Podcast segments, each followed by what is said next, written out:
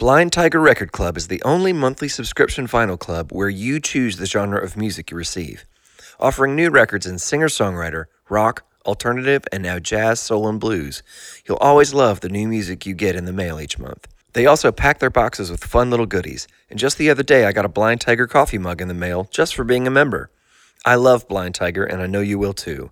Listeners to The Pivot can get 50% off their first month subscription with code THEPIVOT at checkout. Blind Tiger Record Club, your vinyl, your choice. From Nashville, Tennessee, this is The Pivot stories of people who've made a change.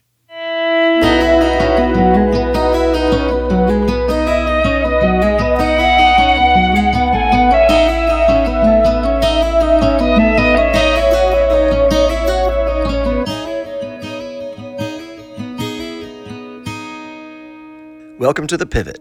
My name is Andrew Osenga. My guest today is my old friend Sandra McCracken. So I moved to Nashville 21 years ago uh, to be a freshman at Belmont University. And probably two days into my time here in Nashville, uh, some new friends said, Hey, let's go see a concert. And yeah, of course. So I went to a concert, and the opening act of the very first uh, show I ever went to in Nashville was Sandra McCracken. She was, I think, a, uh, maybe a junior in college at the time, and she was amazing. And clearly, she's only gotten better, uh, but she's always just had an amazing musical gift and spirit. And that has just come uh, to more and more fruition over the years. She's just released a new project called Songs from the Valley, and it is wonderful. And there's a lot of life and history that goes into this project. Uh, we'll hear a bit about that. Um, and we'll just hear about the journey uh, from kind of how she approaches music now and the various ways in which she uses it. Yeah, it's just a great conversation. Uh, I'm always inspired by the work that she does, and I know that you will too. I had a great weekend this past weekend in Texas. Uh, my family and I went to the Laity Lodge Family Camp. It was our first time there, and it was just wonderful. I was the musician, uh, but we really just got to experience a, a, weekend off. There's no internet. You're in a canyon. It's beautiful. Uh, we went fishing and kayaking and ate good food, made good friends, and that was a sweet time. Then I got to play in Round Rock, Texas. Had a really fun show there. Uh, it's going to be a couple weeks before I have any more shows, but I will keep you up to date on those as uh, we get closer. The first single from my new album, The Painted Desert, is out now on Spotify and iTunes. It's called The Year of the Locust, and I would love it if you would check that out and uh, download it, stream it, give it five stars, whatever. Um, that would be awesome. But you can't listen to that while you're listening to this podcast, and that's not why you clicked on this podcast. You did because you want to hear this conversation I had with Sandra McCracken. Here you go.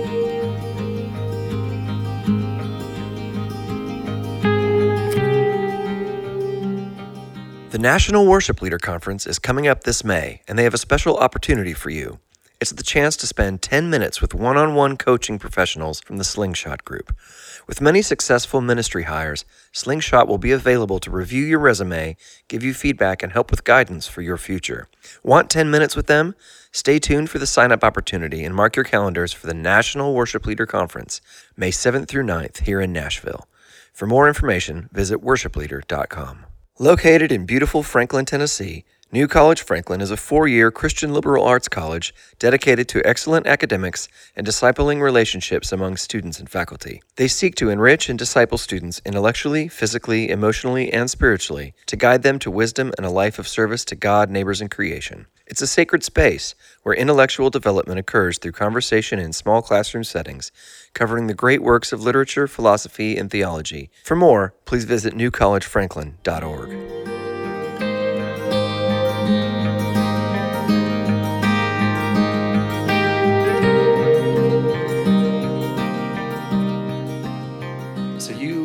from St. Louis, right? Is that where you're like born and raised? Yeah, I'm from St. Louis. Um, big family. We kind of grew up in the suburbs. My parents actually grew up downtown. They met in high school in the city of St. Louis. No you know, way. yeah, Roosevelt High School. So it's like uh, my family roots are there, and they grew up kind of in the flats, which are the apartments with the flat tops. You know, mm-hmm. and then um, we moved out to the suburbs and um, and lived in a little ranch house with five kids. Um, you know, it was kind of a three bedroom house, but yeah, we were all piled in there and Yeah. So where are you in the lineup of kids? Um, I'm the I'm the youngest. You're the youngest. Yeah. What was that like? So how old, how much older are your older, older siblings? Um, it's a 14 year age difference between cow, top from top to bottom. Yeah. Yeah, it's, it was great. I loved the experience. Um, enough people for a wiffle ball team. You know, you can always have some organized sport going on in the front yard. My dad was a teacher um, and a coach, and so that plus cousins and the extended family, like we Mm-hmm. we had. Um, it was just always kind of a circus and in Yeah. the best way. Like it was just a lot of activity. So I'm I'm more reserved. I'm more quiet um, by probably my natural temperament, a little bit more um, introspective. But I didn't know it then, and I just loved being on the edges of things. So I would just Hmm. kind of I loved all the activity, but didn't necessarily instigate it. you know? Yeah. So um, I was probably taking notes on a lot of things, and then tried to figure it out later. I'm still trying to figure it out. Yeah. So was was the rest of your family very musical? Did you was that pretty natural for you? Um, everybody loved music, but not not play, not necessarily musicians. Mm-hmm. So we had a record player, and that was the centerpiece for our house. Um, it makes me sound so old, but I mean, it was really it was the thing. It was a big piece of furniture. oh, in one of the- the, was it one of those old Yeah. like it's like bigger than a dresser. Yeah. And you put and you put the records on and it takes over the house because you you know, and it was in our living room. Um I think we had a I think we must have had a TV in the basement where it was kind of like a little setup. Mm-hmm. But so that was much more primary in our social time together than and it wasn't like, oh my parents are being it's just the way it was. Yeah. You know, they weren't trying to be intentional about that. It's just how it was um I actually haven't thought of it quite so clearly, but it was important. You know, Yeah. music was important. So, that's cool. You know, when we bought this house, there was one of those in the basement. oh wow, When it was like six feet long, big wooden Yeah. thing, and I was so excited about it, and that there was no way to get it working. yeah, and they yeah. just left it when they sold the house. But Wow. um, that's cool. So you, but you came. So when did you start writing songs? You came. You were probably already a songwriter when you came to Nashville. I came to Nashville to go to college, um, and so I started writing songs probably in middle school, maybe even earlier. I've actually found some little cards, and it, like I have a box from my parents' house that had piano books, and I, so I started playing piano when I was really young, and would sing and play kind of all at once um, as I was learning, and I'd sing from the hymnal, and I would make up songs, and I'd play show tunes and pop music and all all the rest. So, in somewhere in there, I started writing my own songs. They were terrible songs, but you know, the the um, trying to reflect, maybe um, trying to get get at uh, the the practice of expression in some way, you know. So I, I found a few of those recently. I showed my daughter; she's eight, and I was like, and she was asking me, "Do you remember the music?" I don't remember the music, but I'd write out this, the poetry and then put little chords above it, and I was Oh, I somehow playing along. Yeah, so That's wonderful. Yeah, my girls they make songs all the time. Yeah. So since we have recording stuff, they'll record them and they'll Oh my listen. Even gosh. two years later, she's my oldest daughter's twelve. She'll listen when she's ten. She's so embarrassed, but Oh my they listen to it. gosh. They listen to it over and over. Like it'll they love be hearing it. it'll be cool to see how that where that takes them, having the accessibility to Right? to document it and to well just to value it you know that this is like a le- legitimate it's a legitimate way of life Yeah. you know to Yeah. express yourself through song but as a kid i don't think i was aware of that i was just i couldn't help but like talk about how i felt by way of music you know Mm-hmm. Yeah, yeah. So what, what? Then what led you to deciding to go to like move to a music school, Music City? Yeah. Um, I mean, I was probably it's it was probably a little bit of it was paying attention to um, you know, reading liner notes or seeing where things Yeah. come from and realizing like there's something happening in Nashville. I mean, from Johnny Cash um, to later for me personally. So some of the references were um, were my siblings, my older siblings, which would be the music I was listening to. Um, the Eagles, John Denver, Johnny Cash. I mean, which is not all Nashville centric, but it had that. What I later realized was like country music, and Yeah. and I. But that doesn't. It's not how we think of country music today. But at the time, there was pop music, and like in the '70s and in that era that I was kind of born into and on the end of, you know, was um, was really shaping like to what I thought was um, what yeah was just shaping to my aesthetic of Yeah, of sound and and all that. So so I was probably naturally drawn to Nashville in some ways, and then uh, when I was looking at schools, I remember visiting here um, at one point. I was just remembering this recently, but and um, the idea that I could potentially live in Nashville someday just like made me want to cry, you know, as a kid. And, I, and I don't know how to explain that. I don't know if you have that, like where there's just a place you've wanted to live or a way that you kind of have. It's like foreshadowing or something, just this emotional attachment, and you don't really know exactly why. Yeah.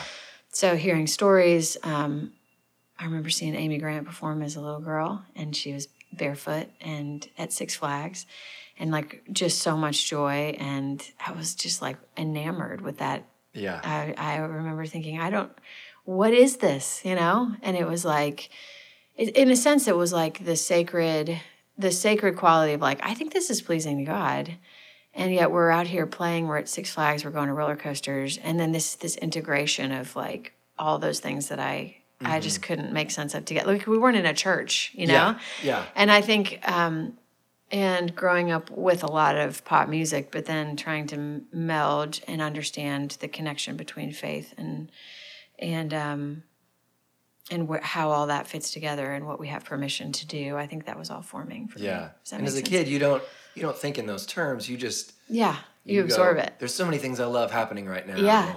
And you just are kind of happy with it. Yeah, it. you're moved by it. Yeah. And you can't and somehow it's it's bringing pieces of of you together in in a moment, you know. Yeah. It's like the more we know about it, the more we kind of deconstruct we're able to deconstruct that. Yeah.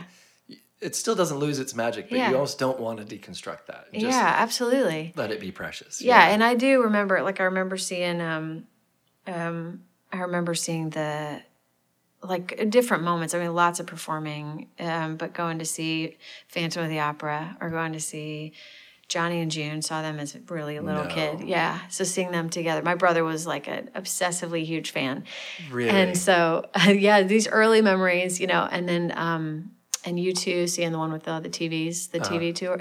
Uh, what was that Zoo called? TV. Zoo TV Greatest tour of all time. yeah, it was so over the top and um, just didn't know. I mean, yeah, sensory overload. But these little moments where you're just trying to, some of that feels so cliche, but I think it's important to just say these were shaping whether or not the the fashion of who you like or who you don't like changes.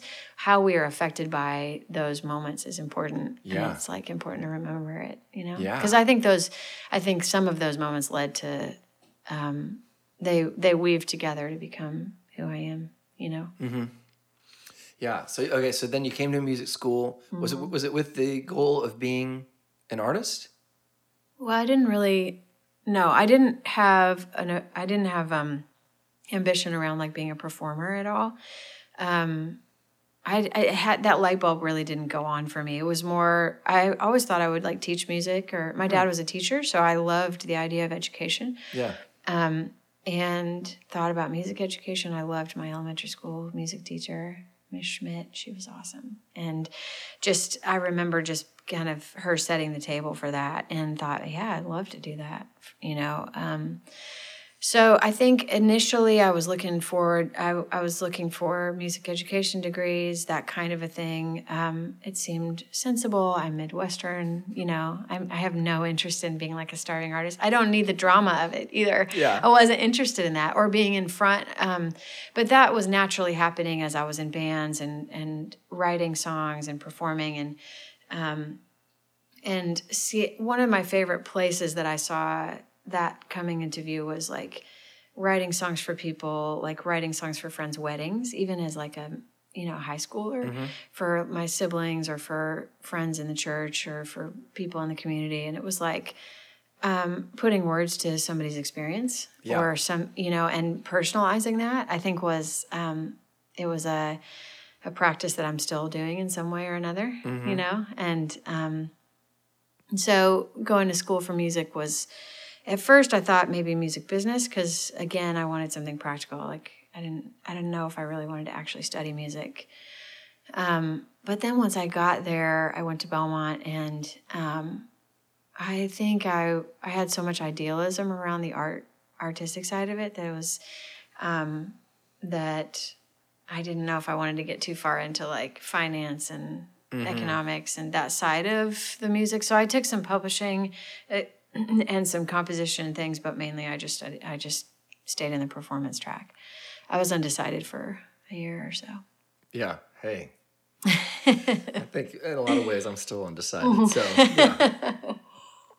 so uh, then you graduated. You you had a degree, I guess, as a Yeah. m- music something, Yeah. and then I have a degree to, to be able to stand up on stage. That's good. I'm still a rising sophomore. That's good. so- I have to bring my diploma just so that I can have it there in the in the background in the green room. Yeah. So you you put out your first record probably right after college. I mean, that- is that you started your Yeah. independent music career kind of right away? Yeah. Have you? Did you ever have another job after college, or have you always been a musician? No, I I didn't. I I started out um, because during college I was already doing like gigs on in on the weekends in bookstores and all that that thing we've always you know Oh yeah. we cut our teeth doing that. And so I think once I I started nannying for a family that was part time during the weeks, and then I would try to just find whatever hustle I could to do music on the weekends, and then that, um, yeah, within the first year, kind of just was. At this, the other thing I think that was helpful is I set aside like a separate business account for that. So I had um, I mean, not to say I didn't bounce checks all the time, but I still had two business accounts. One was like, okay, I'm supposed to pay my rent with this one, and the other one is for CD or um, yeah, CDs and um, and whatever I'd make from shows and and the idea of, around that was just that I didn't want to be self indulgent about it. Like I didn't want to do this just if it didn't actually make practical sense. I didn't want to keep doing it because then it's um, it's really not. I mean, I could keep doing it, but not as a as a career thing that I'm interested in building. And Yeah. even at that point, I don't know if I had it in the front of my mind like I'm trying to make a career out of this. It just felt like natural steps that unfolded. You. Yeah. know. But at this point I wasn't thinking about teaching as much as like this is what I do at this Yeah. you know. So yeah, the fir- my first record was um in 99. It's called The Crucible. Um and uh, made that during my last year of school, and then just after I had it, it, it was helpful to have like an actual CD to be able to sell. So Mm-hmm. it helps that whole system of the whole ecosystem of making a living. Yes. So and then so you you started off kind of doing that was sort of the alt country boom. That was when Emmylou Harris was making all the great hmm. like her second, you know, all the ambient Wrecking Ball. Yeah, Wrecking Ball and Red Dirt Is that Girl. like mid 90s That was mid '90s Yeah. and early 2000s, and Yeah. And oh that- you yeah, know, she was- was, That's right. there was all that great. I mean, Wilco and Yeah. yeah, it was, like there was so much happening in that space at that time. That you were kind of you were dead. I mean, you were in that, and you were you had a couple records come out in the UK. I know that. Mm-hmm. So tell us about that. Just what was that process like? Like, how did you end up in that world, and, and wh- what did it look like for you? Well, for the sake of like the thread we're we're talking about, like going from what I experienced as a little girl seeing Amy Grant to what was happening in Nashville when I actually moved and lived here, um, there was a pretty big shift because at Yeah. this point, like, um, like the world of Christian music started to become like its own, its its own. It had its own shape that was not the same as like um it, there wasn't as much like narrative songwriting going on where you could kind of live in this middle space. Yeah, And so I think uh, for a number of reasons, I realized once I moved to Nashville that I didn't actually want to be marketed or branded or or characterized by the title of Christian music. I was a little bit cautious about it, just in, intuitively. So I began to kind of withdraw from that, and and and all that stuff that came up from my roots, like the Americana stuff, which we didn't call I don't know what we called it, but it's pop music. Yeah. It was just a particular warmth and um, a little bit of a twang to it, and I mean, my first record wasn't overtly that, but as I moved in, that was kind of where yeah, where I was. Um, Patty Griffin was Oh, a huge yeah. influence during that time. She was playing all these free concerts and playing with her, and she, you know, played three chords and just like um, take your head off. You know, like you just. I mean, it was really powerful, and to realize like, oh, you can play an instrument in kind of a primitive way, and you're and you don't have to be funny. You don't have to be an entertainer.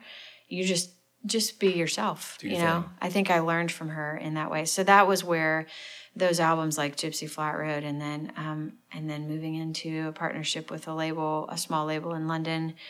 Um, well, I was meeting Peter Collins, who produced a few records for me, Yeah. and then we did a, we did some of those together. So it was this it was this great blend. His his forte, he produced Indigo Girls records and so much incredible music. And I had listened to his work for years, but his ability to hold space for pop, um, like just kind of world class pop sensibility, along with like the warmth of um, the Americana scene. And so Yeah. we did a few albums together after that, and it was a great experience. But I was still backing off of like I didn't. Um, I I wanted to explore sacred themes, but I didn't want to um, be drawn into a box of uh, like a marketing box that would say this is um, yeah Christian music in in in those terms. Yeah, because I mean, you were one of the few. We all, I mean, in that era, we all were in Christian music and didn't want to be in some form or fashion, or we wrestled with that. But you actually had a career outside of it, but then could still go play shows with Christian artists, but it didn't seem to define you. And um, that's, I mean, that's pretty interesting. You were pretty unique in that way that it didn't, it didn't get his hooks in you in that sense. Well, but then I'm married into it, so that was like a little bit of like I married into the Christian music world for you know twelve years, Yeah. and um, but I mean we not we weren't in the I don't know, Yeah. but it's really it's it's all kind of weaving together, right? And I, but I think um, having I think trying to navigate the changes as they were happening because of living in Nashville, I think. Um, I mean, it's just like anywhere else. It's like you don't, you want to be planted in a place, but you also want to hold like an unfiltered expression of your own voice. Yeah. So um, I had somebody the other day talk about the Psalms record and said, you know, that record doesn't sound like Nashville. And it's like, well, yeah, and it's interesting. You could hear that. We went to Brooklyn to do that record, but I'm I'm very thoroughly Nashvilleian, Yeah. as Nashvilleian, and yet um, to to jump out of that context and and go to Brooklyn for a few days and record an album, it was. Um, I think it's interesting that you can hear place and you can hear influences, and you can make choices about it, like how. Um, as I mean, you I guess you can try to cultivate awareness to where you're like, oh, okay, these four, you know, sonic elements are going to make it sound this way. They're going to Yeah. take it this way. So, what can we do to reimagine this next record or what this project or this idea? Um, just to be mindful of our place and continuing to use our imagination to make something new. Yeah, you mar- you married into the Christian music world, but you still kind of weren't fully in it. I mean, you were, Right. You know. It's like, yeah. But then you put out a record of hymns, which is at that point when I remember when you put that record out. Mm-hmm. Yeah. The builder and the architect. Yeah, I mean, it felt yeah. really natural for those of us that knew you, but I think it was probably a shock to people that thought of you as this alt country girl or something. Yeah. And then that's kind of colored the shape of the you know the releases you've had since. Well, it was that was sort of an isolated incident because I and I had talked to like our friend Kevin Twit about that, and Mm-hmm. he was like, he had nudged me for years, like saying, "You should do a record of, you should do an album of your own hymns," you know, like of. Uh, because it was happening on a pri- like privately like that. I was Mm-hmm. writing those. I've always written those. It, it came out of like a real personal place. And i'd had a, a really difficult year. I had a, a miscarriage and um, was like really low like for a while. And it was a quiet even in that kind of a loss it was the kind of that felt like i don't really want to talk about it. Nobody really knows about it except the people that are like in close proximity.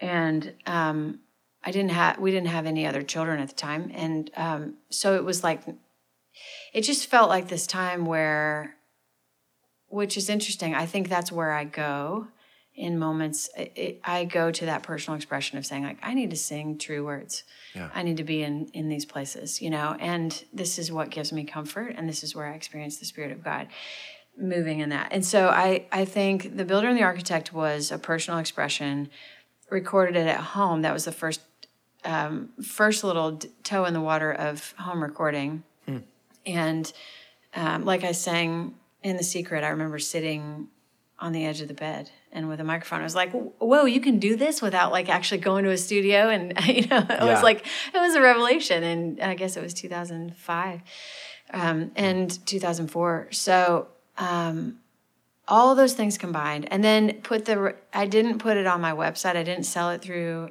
normal channels. I put I because and I had our friend Matthew Smith was going to like help. He was like going to help put it out. You know, like kind of manage the project. But I told him I was like, I don't. I don't want to confuse people over like all of a sudden there's this like gospel record in the middle mm. of this context of what I'm building career wise. But then, even without any, you know, like even trying to marginalize it and not talk about it, it sold more than any other record. Really? Yes. So it was like, okay, what is happening? And that was fine. It, it continues to hold its own space where people have attached to it in that way. Hmm. And I think it has to do with several things as I look back on it. And I have more, like, there's more stories since then that we can get into, but like, I think there are there's a there's a a way that that was tapping into part of me that was more personal than anything I'd done before. Sure. And people hear that. Yeah. So there's a magnetism to that, and there's a way that people can find their way into their own sorrow by um, engaging with you know with yeah. you in it. So there's something hospitable about that project, and um, and it just and the, the quietness of it, the reflectiveness was all kind of put, pointing me in a in a direction that I wasn't quite ready to go all the way there yet, but um, was a really special kind of documenting of that time, yeah. you know. So then I continued to make a couple more pop records. Um, uh, Red, Red, Balloon, I guess, was after that, and um, a, a, few side projects, um, all kinds of like things on this, uh, and uh, Desire Like Dynamite. Yeah. Um, Which is awesome. Thank you. I love that record. Thank you. Yeah. And each of these were kind of exploring new things. Um, most of which is like uh, there's too there's too much to to try to like I, don't know how to talk about all of it in a simple way because it was sure. just definitely a journey.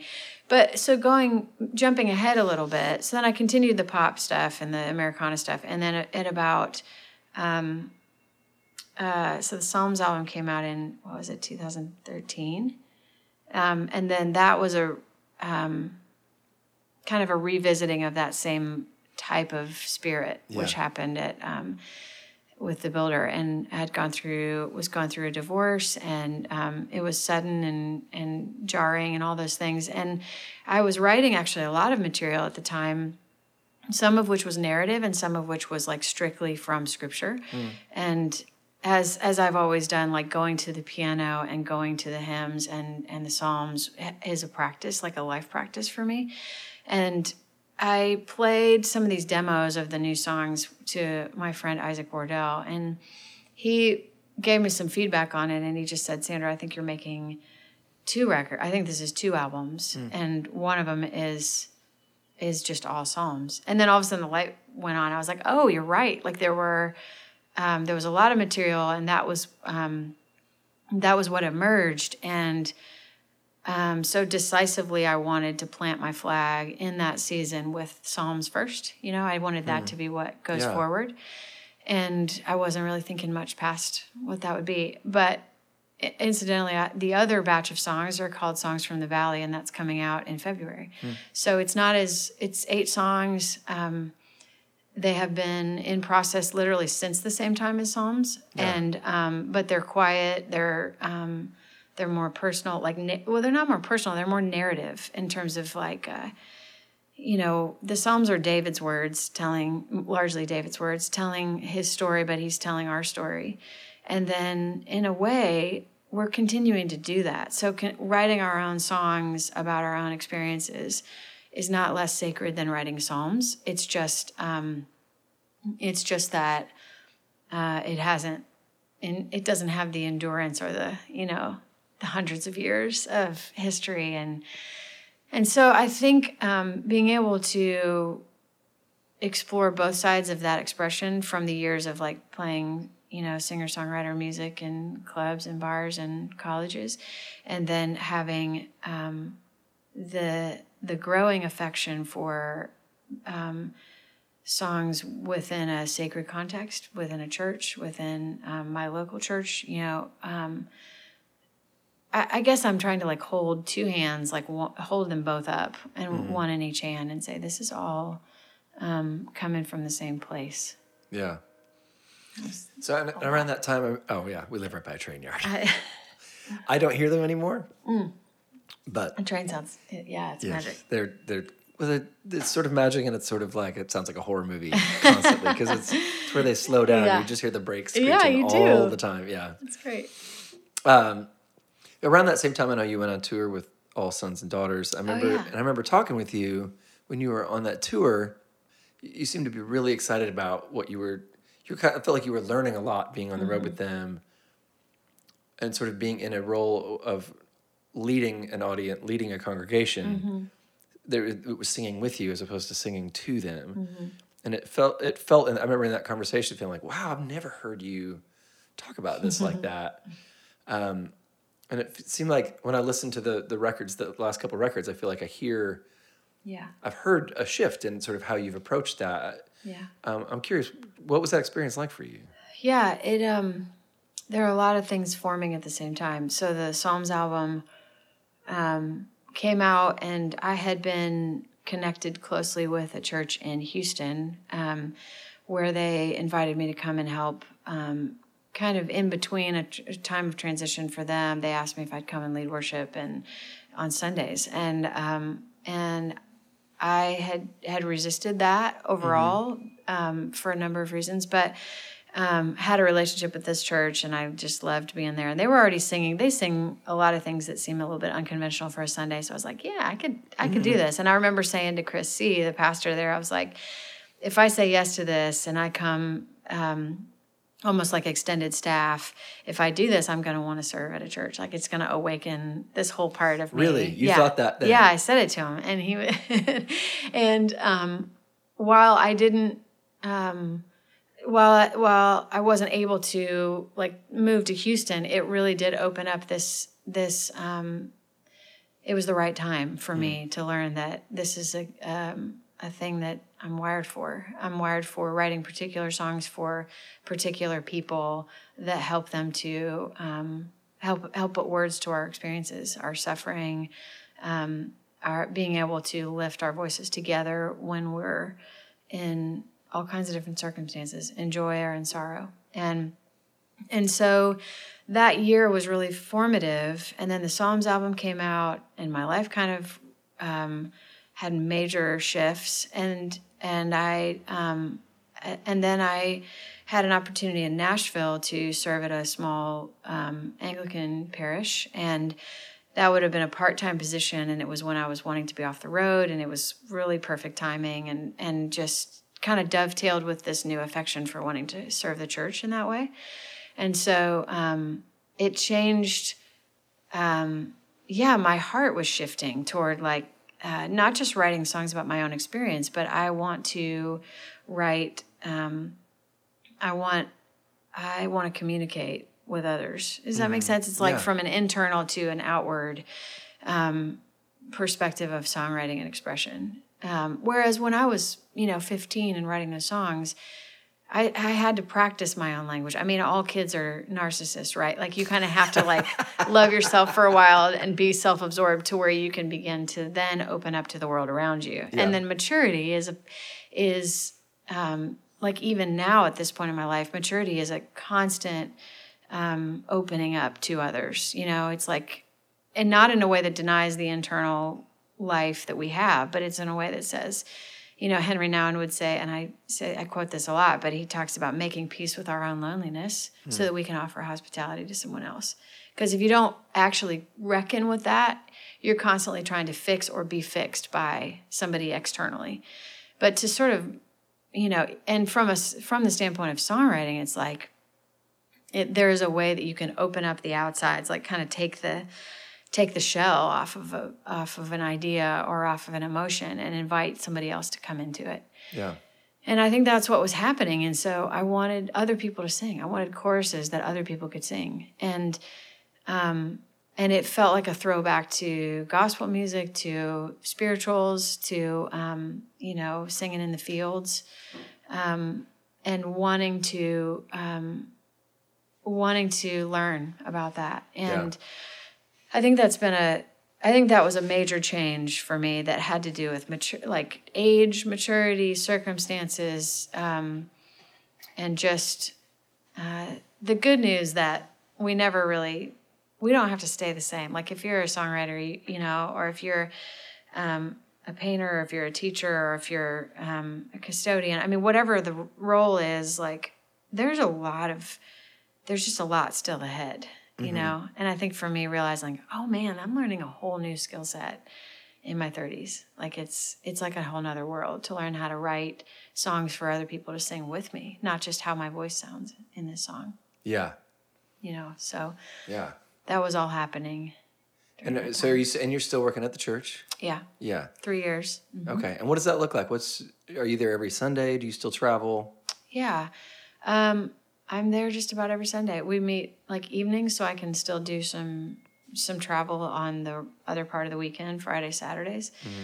and um, and I do tour some. Um, um, going back to what you said a second ago, when I first went out with All Sons and Daughters, I, the first night, and I had we had had a friendship from songwriting and just being in Nashville together, and but the first time I played with them, and I don't think I realized that that all the lyrics were going to be up on the screens from like the first song. Oh, really? You know, so when I got out to play, I think it was like of your um, songs too. Yes, can't help myself, or a song that like so I started playing, and everyone is singing the first, and they they've never heard the song before, but they're singing with me anyway. And it was like, and I didn't know what to do.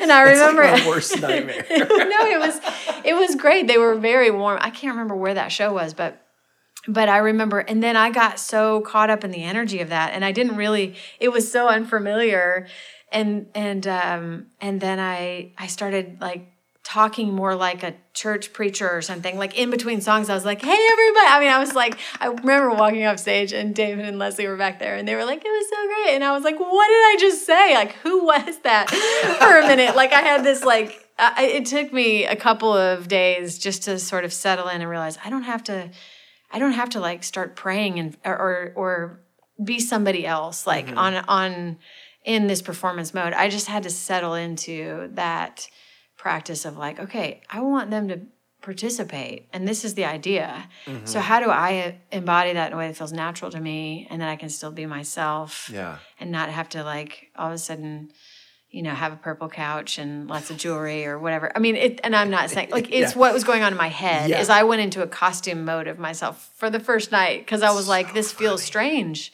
that they're already with me and uh, I'm used to being this introspective, like you know, songwriter, you yeah. know?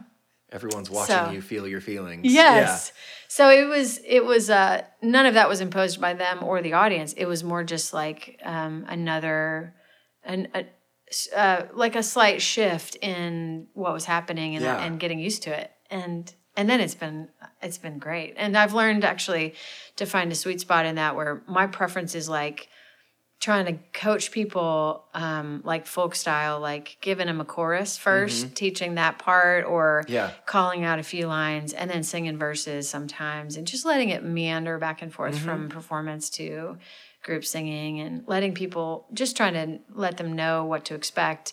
But um, yeah, you're leading. But yeah, yeah. I've had to learn how to do that because that's it's kind of more of a natural extrovert set of skills and I don't have that, I'm usually that's very scary to me. so I want people to feel comfortable, but uh, it ta- it takes it took some practice. I think still yeah. takes practice, and some days I'm really off and I feel awkward in my own skin. But well, I've not. I mean, it's been really fun to because I've known you for I mean 20 years, and it's been fun to watch you to sit in some of those services that even at, at St. Mary's where you're leading. Mm-hmm man, she's really good at this. And I'm no, but yeah, it, seeing you do things, and they're all little subtle. I probably couldn't mm. name any of them, but just right. know, just knowing like what she's doing really confidently is something I've never seen her mm. do, and it's really fun. like it's really fun to see. Yeah, it's I, I enjoyed a lot, and in my in my local church, I think for even that experience is very different than being on stage with. Mm. And um, it feels different to me, but um, but I love it, and I've and I I get caught up in that too. There are sometimes I had one uh, like last month. I think I was teasing. I mean, I was like making fun of myself with the staff because I realized like after I got caught up in the recessional song, and it was some gospel song. I don't even remember what it was, but I was like, "Sing it, church!" Like I I said that in between some of the lines. And then I was just more, I was like, after I think I said that. I think I said that on the microphone, like in the church. I, but I was like so into it. Which and, is not a shocking thing, but it is a shocking To thing me. for Sandra to say. it was it was sincere. Church. it totally was. It was sincere, and I just uh, I don't know. So I guess being willing to be a fool and uh, and learn some new things is is maybe the thing I'm enjoying most. I love that. What do your kids think of that? Because they've Ah. have they? Do you feel like they've seen a shift in that, or and they probably get Oh, a dragged along and have to sit and watch you lead at all these different things and Yeah, they they um yeah, they're quiet. They're pretty quiet about it and um they're the kind of kids that just take it all in, you know? Like they'll they'll ask questions every now and then, but um they've also been part of the Rain for Roots projects and parallel to my journey into like church music has been learning to write songs for kids um with these Rain for Roots albums and that has brought my kids into it and taught me about how to write singable melodies a lot more than any other experience has. That was not detached from that, learning to sing together, yeah, you know, because if you can sing with the kids, um, uh, it's, you know, that there's something about that melody that's working, yeah, you know, on a human level. yeah. That's cool. Yeah, I hadn't thought about the fact that that would overlap Mm-hmm. time wise. But That makes perfect sense. Doesn't it? Yeah. And are you guys still doing Rain for Roots things?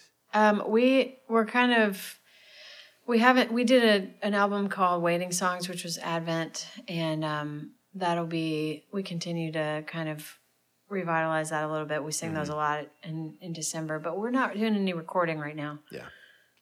So. Yeah. Um. So now, so and you have this record's coming out. This new record's coming out in February. Yeah. Okay. Yeah, and it's kind of a little bridge piece because I'll continue to do. I have another. Um, I'll continue to do songs for the church, like that's kind of my my emphasis. But this one feels important to to put out. Um, I'm not going to do a lot of promotion or marketing around it. I'm just going to like. My hope for this album, "Songs from the Valley," is that um, that people would take one song at a time and give it to somebody who needs it. Like that, this record would spread by way of hey, you've got to hear this song, or this is for you. You know, that it would be very personal. Um, that's definitely how it was written, Yeah. and that's how I hope it'll be shared. And so we're just we're doing vinyl and digital only. We're not going to press CDs. Um, and vinyl seems like a way of honoring it and saying this is a piece of art that's important, but it's And you have to be intentional in listening to it. yeah, yeah. You have to sit with it. So I love that. Um, so I'm looking forward to that kind of coming out in the world, and um, and it's but it will be a it'll be a bridge. Like these aren't songs that you could sing all together, but they're still important, and um, and so I I hope that they'll be healing for people in various ways and give some space to give some permission to lament, give some space for people to understand that stories are. Um, our stories are so complex, you know, Yeah. and um, there's joy in that and there's sometimes uncertainty in that there are unanswered questions in that and i think um, i think that's very much in line with the practice of, of the psalms but this one just is maybe a little more like 20, 2017 it's like or 2018 i guess by the time it comes out it's more like in a contemporary voice Yeah. That's cool. I can't wait to hear it. That Thanks. sounds just beautiful, I'm sure. Awesome. Well, thanks for your time. Thanks for Yeah, coming over and Andy. chatting with me about this.